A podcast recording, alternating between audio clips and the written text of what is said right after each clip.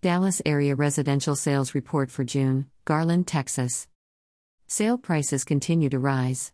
Sales of single family homes fell 7% compared to last year. Pending sales were off by 6% as buyers struggle with small inventories. The average sales price jumped 23% while the median sales price increased by 24%. Buyers are having to move up in price range to find that dream home. New listings dropped 2% and the active listings fell 49%.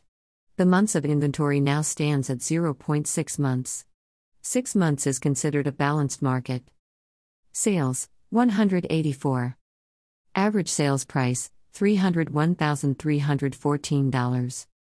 Median sales price 280,000. Pending sales 211. New listings 225. Active listings 111. Months of inventory 0.6 months. Information provided by the Texas Real Estate Center. Hashtag Marisol Dallas Hashtag Real Estate Garland Hashtag Homes for Sale Garland